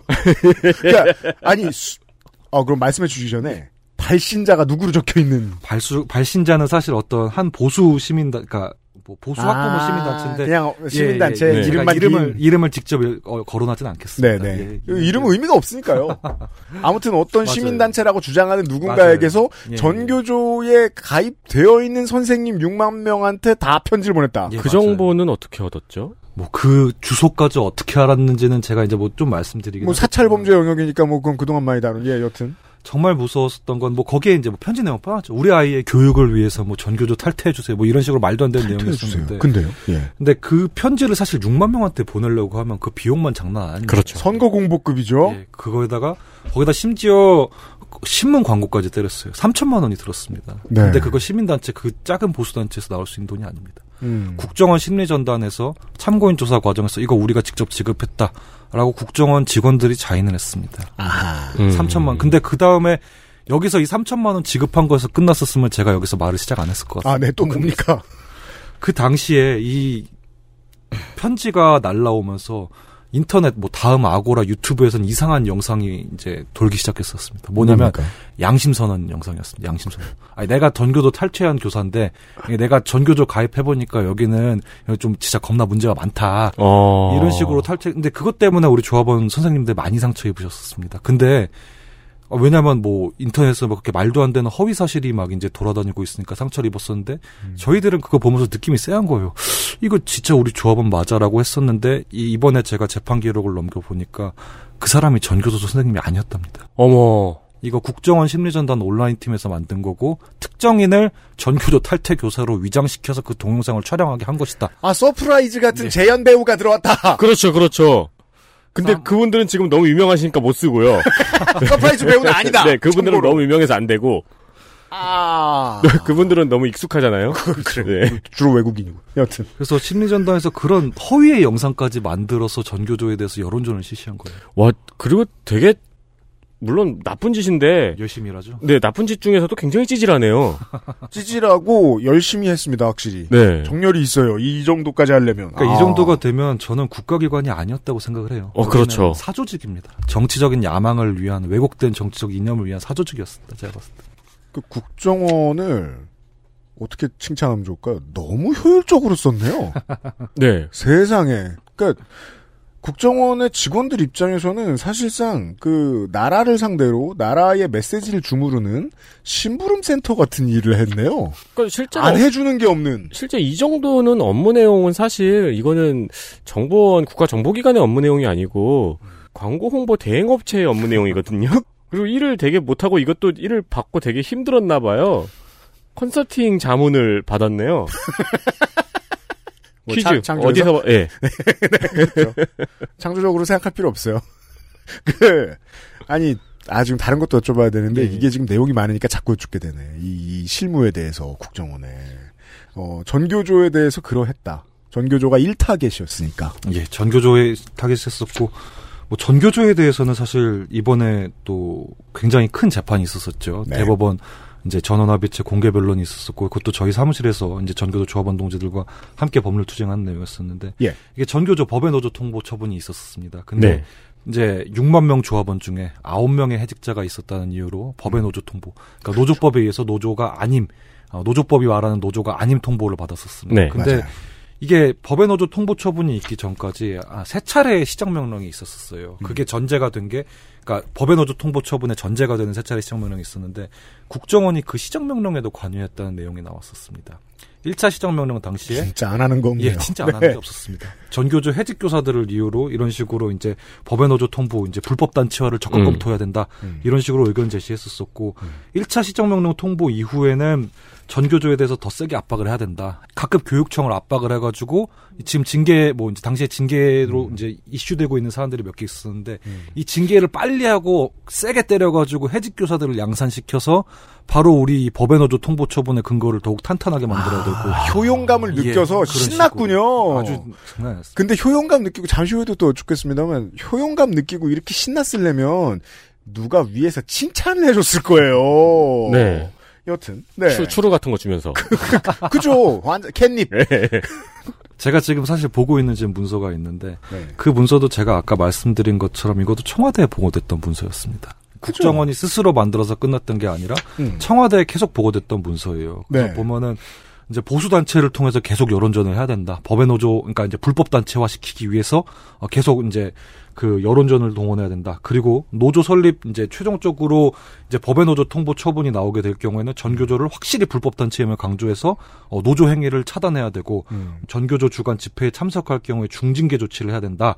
뭐 이제 사무실 뭐, 뭐 이제 뭐 각종 이제 뭐 노조에게 뭐 있었던 어떤 뭐 단체 백성의 혜택 이런 것들을 이제 없애야 된다. 이런 식으로 어, 주장했던 내용들이 있어요. 음. 사실 보면서 진짜 이쯤 되면은 진짜 저도 진짜 이게 차라리 거짓이길 바랬었어요. 예, 진짜 이 정도 믿기기 힘든 정도 내용이었고 네. 이게 예 보면 볼수록. 주도, 주도했네요, 이 정도면. 예, 국정원과 유관기관, 뭐 노동부 협력을 했었었고 최종적으로 청와대에도 보고가 됐다고 예 저는 확실히 이 자료에 통해서 제가 말씀드리고 네. 이게 얼마나 신기한 상이냐면 법원의 입장에서는 물론 뭐 저 들어온 사건을 들어온 사건대로 처리해 줘야 되니까 그렇게 했겠지만 아, 어떠한 사건이 들어왔는데 딱 봤더니 그 전교조 소속의 그 지회원 선생님들이 아홉 분이 퇴직이 됐대 해직이 됐대. 어 진짜? 왜 그래? 활동해야 되는데 복직시켜 이게 이제 맞는 판단일 텐데 네. 아홉 명이나 법외 이렇게 한 거잖아요 지금. 어, 그렇죠. 네. 근데 이제 법외까지 끌고 왔는데 그 법외 수준을 이게 지금 저저 레토릭이 들어간 단어입니다. 법외가 아니라 이적 단체처럼 보이도록 만드는 사업을 꾸준히 더 했다는 얘기 예요. 뭐 기본적으로 원세훈이 보기에 3대 정부 좌파 세력 중에 가장, 가장. 문제가 있었던 정말 세상 예, 무서웠나 세상 무서웠던 학교를 할때 엄청 맞았나 보네요. 근데 이해가 되는 게 이 정도로 이제 BH가 이걸 칭찬하고 이랬다면 그쪽 세력의 장기 집권을 위한 아주 중요한 밑그림이었겠네요. 음. 교육자들의 조직화를 걸러내려고 했던 것은 되게 긴 사업이었네요. 이 사람들한테는 아주 중요한 네. 나라의 근간을 이루는 사업처럼 생각했겠습니다. 그 이걸 왜 말씀드리냐면 아 참 우리가 시간이 모자라요. 어그 아실 시간이 모자라면 다른 데 시간 없는 겁니다. 이제 처음에 이제 원세훈 전 원세훈에 대한 수사가 시작됐을 때 원세훈 측에 혹은 보수 언론이 가끔 흘리던 건 이거였습니다. 다- 유명한 다섯 글자 개인의 일탈 네. 안 시켰는데 이래. 음. 예. 개인의 일탈 뭐 다양하죠. 막 뭐 문서도 불태우고 뭐 돈도 갖다 주고. 여기서 BH는 병호야 병호 친구 이름이야 뭐 이런 아 윗선의 지시 청와대 지시에 대한 것도 공개된 게 있습니까 이번에 나온 게 있습니다. 청와대 지시라기보다도 저는 약간 이 문서들이 제가 지금 이제 오늘 방송에 이제 말씀드리면서 봤던 몇 가지 문서들이 있었었는데 확실히 명확한 지시라기보다 저는 이 관련성이라고 봐요. 관련성. 어떤 예. 게 있습니까? 그러니까 왜냐하면 제가 지금까지 말씀드렸던 자료가 아까 제가 영포 빌딩 압수수색 과정에서 자료를 저희가 확보된 자료가 있었다고 말씀드렸지 않습니까? 그 다음에 또 검사가 이제 이 과정에서 또 추가적으로 자료를 확보받은 게 뭐냐면 대통령 기록관실이었었습니다. 대통령 기록관실. 예. 네. 그러니까 국정원이 스스로 제출했던 자료들도 있긴 있었었는데 음. 나머지 확보하지 못했던 자료들이 어디서 받았냐 하면 영포 빌딩 그리고 대통령 기록관실 이런 데 있었던 자료들을 다 받은 거예요. 네. 그리고 문서에 보면은 거기에 이제 배포 라인들도 막 적혀 있어요. 민정수석실부터 시작해서 유관기관들 뭐 고용노동부 이런 식으로 적혀진 게 있었는데 그러니까 청와대에는 일상적으로 쫙 뿌려졌다 이렇게 봐야 된다. 기본적으로 저는 이게 국정원이 필두로 해서 유관기관과 합 작한 일련의 노조 파괴 공작이라고 좀 봅니다. 그 따라서 정부 전체잖아요. 예, 뭐 네. 그런 거라고 봐야 되겠죠. 그 당시에 그 행정부 전체 유관기관 전체 다만 주요 책임을 지는 실무를 담당하는 컨트롤 타 담당하면서 컨트롤 타워 역할도 한 게 국정원. 네, 그렇죠. 저는 그렇게 보입니다. 아마 이 경우에는 이제 유관 기관에 시그널을 보냈겠죠. 그러면 원세훈은 대장님이 아니라 행동 대장님이죠. 음. 이마저도 확실하다. 그 왜 자꾸 이거 그게 원세훈한테만 시켜 아, 제일 좋아합니다. 이 일을 굉장히 좋아합니다. 예를 들면 말이에요. 제가 알기로 조선일보는 단일 단위 노조입니다. 예. 아, 연맹에 들어가 있지 않죠. 네. 그래도 이제 제가 이제 조선일보에도 아는 분이 있어서 여쭤보면 그래도 별 뭐 불만이 없습니다. 음. 우리가 뭐 임금이 없상한 것도 아니고 저 어디 총연맹 가입하려 그러면은 회사에서 눈치 주고 음. 뭐 계속 저 실무자만 저 그 뭐냐 저 노조 전임자만 할 것도 아니고 다시 기자 하고 그래야 되는데 뭐 문제 일으켜 이런 회사도 있고 오래된 회사의 단위 노조들은 내가 민주노총에 있으나 항공노총에 있으나 사실 별 문제 없는 경우들이 더 많습니다. 그렇지만 이 3대 종북 세력으로 보고 이렇게나 열심히 어, 전 정부적으로 괴롭히고 탈퇴를 시키려고 했으면 그 회사들은 보통은 총연맹의 역할이 좀 중요한 회사들이에요. 중요한 단위들이에요. 네. 근데 탈퇴한 회사들이 지금 알려진 것만 해도 21개잖아요. 맞습니다. 민주노총에서 그 당시에 탈퇴한 노조의 기업들이 이후에 어떠한 피해를 입었는지에 대한 조사 내용도 노총 측에 있습니까? 어, 제가 기본적으로 이제 제가 소송을 하면서 담당 변호사로서 좀 강조드리고 싶었던 사례가 딱 지금 하나를 제가 좀 말씀드리려고 해요. 그러시죠. KT 노동조합입니다. KT 노동조합이 저는 어떻게 보면은 이제 조합원들 그리고 KT 직원들이 돌이킬 수 없는 좀 피해를 본 부분이 있다고 생각을 해요. 여기서부터는 KT 노조가 예. 이 다른 저런 이런저런 보도를 할 때에도 외부의 언론인들도 KT 노조의 내부 상황에 대해서 이야기하는 걸 좀 꺼려 합니다. 왜냐하면 내부 갈등이 심하니까. 음. 예, 그 얘기를 좀 해보, 들어볼까요? 제가 KT 노조 관련해 가지고는 여기서 국정원 개입부터 시작해서 조금 길게 좀 말씀 한번 좀 드려보겠습니다. 네. KT 같은 경우에는 이제 국정원 이제 자료에 의하면은 이제 2000, KT가 2009년 4월달경 민주노총을 이제 탈퇴를 했었어요. 근데 2008년 12월 당시에 노동조합 위원장 선거가 있었습니다. 네. 근데 제가 그 수사 기록, 그러니까 재판 기록에서 확보한 자료가 있었는데 이거는 이제 고용노동부 측 간부 이제가 가지고 있었던 자료를 압수수색해서 받았던 자료예요. 예. 근데 거기 자료가 있냐면 뭐 어떤 자료가 있냐면 어 기본적으로 선거 관련 참고라는 자료가 있었어. 선거 관련 참고. 노사 관계 선진화라는 그 두 가지 문서가 있었습니다. 이게 뭐냐면은 선진화는 탄압이고 선거는 조합장 문제입니까? 예, 위원장 선거에 개입을 했었어. 그러니까 개입을 했었다는 내용이 나왔는데 국정원 문서에도 이런 식으로 나왔어요. 2008년 12월 당시에 노조 위원장 선거를 했었을 때 강성 후보의 선거 전략과 동향을 파악해서 온전 후보에게 제공하고 아, 낙선 후보 강성 후보의 낙선을 위해서 이제 사측의 노무 관리 강화를 독려하는 등의 방법으로 온선 온건 후보의 당선을 지원했었다라고 국정원 이제 감찰 결과 자료도 있었는데 팍팍 밀어줬다 특정 선본을. 예, 맞습니다. 그러니까 뭐 그런 식으로 계속 압박한 것도 있었는데 실제로 고용노동부가 당시에 가지고 있는 자료를 보면 이게 정부 기관인데 특정 기업에 노조에 누가 출마했고 성향은 어떻었고 누가 당선되면 위험하고 뭐 뭐가 어떻고 선거에 관한 자료 막 분석물이 쫙 있는 거예요. 노동 덕후 아니야? 왜 이렇게 좋아해?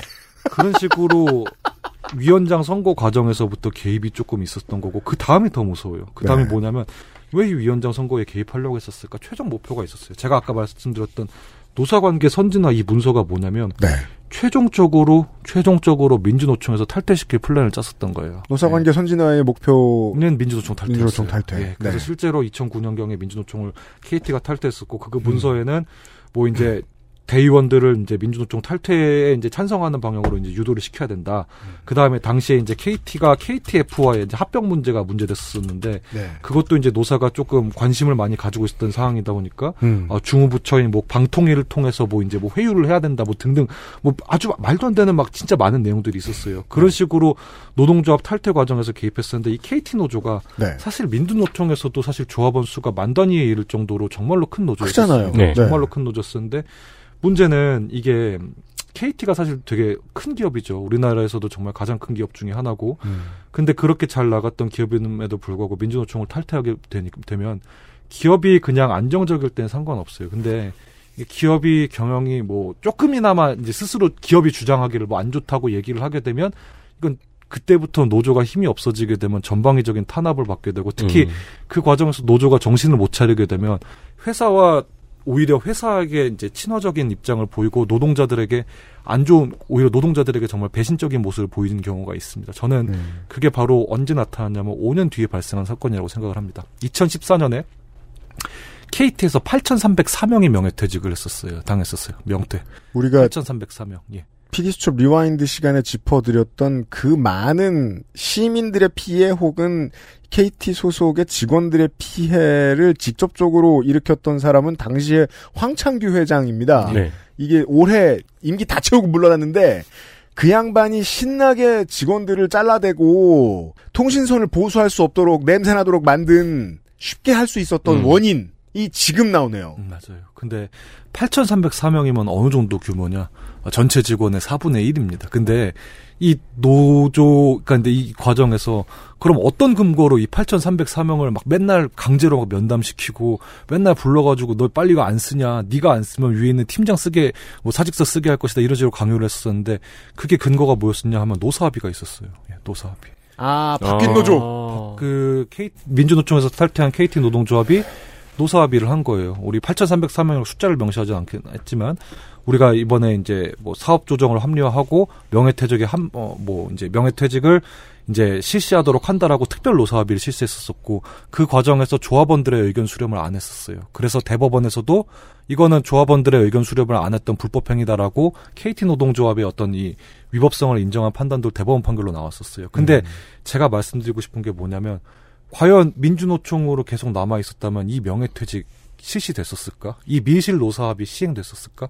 저는 아니라고 봐요. 음. 이런 식으로 회사가 조금이라도 어려운 척하게 되면 피해를 입게 되는 거는 어, 제 역할을 하지 못하는 노조라고 생각을 합니다. 만에 하나 노동조합이 없는 기업이 KT처럼 컸다고 생각하죠. 혹은 조선일보처럼 어디에도 연맹을 두지 않은 뭐 헐렁한 노조가 있는 큰 회사라고 치보 쳐보죠. 그 어떤 회사라도 명예퇴직을 실시한다는데 직원들 조합원들 의견 안 물어보고 할 수는 없어요. 네.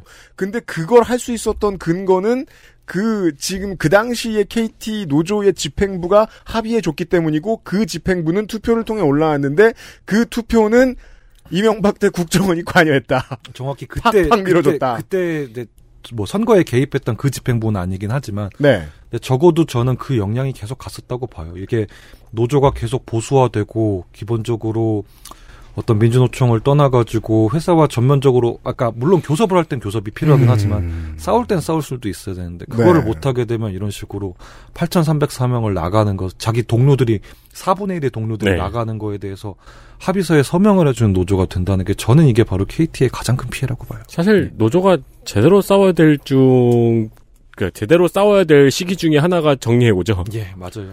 그 구조 조정이 바로 가장 네. 크게 싸워야 될 때입니다. 다시 한번 그 피디수첩 rewind 그 마포 서대문에 저 통신 끊겼던 날에 네. 대한 이야기 다시 한번 좀 정리해서 말씀을 드리고 싶은데 그때 내부 취재를 해보고 피디수첩 팀도 엄청나게 놀랄 만한 재미있는 게 많이 나왔죠. 그 황창규 회장 어, 한테 사실상 재롱잔치를 해야 하는 신입사원들의 네. 상황이라든가 내부 방송에서 계속해서 황창규 회장이 뭐 하는지 보여주는 전두환 시절 같은 네. 그리고 어 실제 통신선로 관리에 돈을 엄청나게 적게 쓰기 시작했던 그 상황까지 이 모든 국민들한테까지 미친 손해는 다 이러한 노동 탄압에서 시작됐다. 네. 그리고 또 KT 같은 경우는 계열사들도 많이 민주노총에 이때 같이 탈퇴를 했네요. 예, 맞아요. KT 파워텔, KT 네트워크스, KT 테크, KT 하이텔. 맞습니다. 이거 보세요. 우리한테 직접적으로 피해가 왔다고요. 네. 세금을 집어넣은 어떤 일로 인해서 자 이런 얘기였습니다. 시간이 모자랄 거라고 제가 분명히 말씀드렸죠. 걱정하시더만 아, 한 시간을 떠들었는데 시작도 못한 느낌입니다. 그, 이 재판은 작년에 시작이 돼서 앞으로 또, 또, 한참 남았죠? 2008년 6월에 이제 시작되긴 했었었는데요. 이게 네. 중간에 재판이 중단된 게 아, 그건 뭐 그렇고. 예, 원세훈 판결을 기다리라고 해 가지고 네. 판결 나는 걸 기다리자고 해 가지고 중단됐다가 음. 올해 4월에 다시 시작을 했습니다. 그래서 4월부터 사실상 실질적인 재판이 다시 시작된 거라고 보고 네. 이게 저희도 이제 이걸 손해배상 청구 소송이다 보니까 음. 어, 이제 손해도 조금 이제 정리를 좀 한번 해 봐야 될것 그렇죠. 같고 내부적으로 노조, 노조 담당자들이나 음. 담당 변호사도 좀 이제 여러 명 더 붙여서 같이 한번 좀 고민 이제 계속 이제 뭐 증거 수집도 할 거 더 하고 정리할까 네. 왜냐하면 이게 원세훈 재판 기록이 어 증거 기록만 17건이고 재판 기록이 6건을 제가 받았습니다. 23건을 이만큼 쌓아 가지고 봤었는데 그걸 다 같이 분석하는데도 좀 진짜 하나하나씩 파고 들어가자면 시간이 좀 걸릴 것 같아요. 그러게요. 그래서 음. 하다 보면은 아마 재판이 조금은 시간이 걸릴 수도 있긴 하겠지만 네. 그럼에도 불구하고 저는 이거는 반드시 정리돼야 되는 그런 의미가 있는 싸움이라고 생각됩니다. 알겠습니다. 그래서 이제 이또 알아보시다가 예. 혹은 뭐 언론의 힘으로도 그럴 수 있고 이 새롭게 짧게는 조합원들이 길게는 국민들이 손해 본 것들이 분명히 또 나올 거거든요. 예. 예. 새로 나오는 게 있으면 또 다시 모시는 걸로 하죠. 그러도록 하겠습니다. 감사합니다. 오늘 시간 내주셔서. 감사합니다. 예, 민주노총 법률원 법무법인 연은의 하태승 변호사였습니다. 다음에 또 봬요. 예, 또 뵙겠습니다. 감사합니다. XSFM입니다.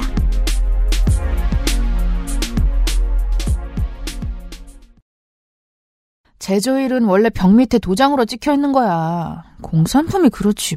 한가운데 패키지에 잘 보이게 써놓으면 안 되는 거야? 어? 좋긴 한데 포장 미스다 망하지 않을까? 제조일자가 잘 보여요. 두유는 원래 이 맛. 온두유. 초일류 글로벌 PC 브랜드 레노버에선 내가 원하는 컴퓨터를 커스터마이징 할 수 있다, 없다? 지금 액세스몰에서 확인하세요. Lenovo for those who do.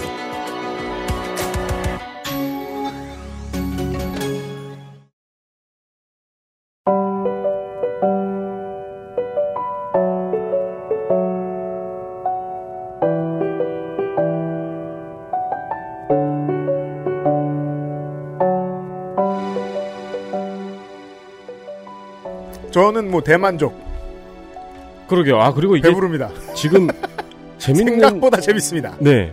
이게 시간이 없어가지고 말씀을 못 하신 그리고 이야기들이 너무 많네요. 예상보다 훨씬 더 쓰레기 같습니다. 네. 만족스럽다. 큰 벌을 받았으면 좋겠다. 네. 이런 말씀을 드리면서 아, 목요일에 그것은 알기 싫다 이쯤에서 접을까 합니다. 아, 내일 이 시간에는 그 시사 아저씨하고요. 네. 네. 어, 미국에 대한 얘기를 좀 해보죠. 미국에 대한 옛날 얘기. 네. 미국에 대해서 뭐뭘 알겠습니까만 시사 아저씨가. 네. 네. 길게 떠들다 갔습니다. 네. 어, 제가 지금 저, 저 휴가를 가지고 그 일정을 좀 뒤집어서 먼저 녹음했는데 음. 어, 중요한 얘기들 많이 해주고 갔습니다. 예, 시사 아저씨와 금요일과 토요일에 만나도록 하겠습니다. 예, 윤세민 에디터하고 유승균 PD였습니다. 금요일에 다시 뵙죠. 감사합니다.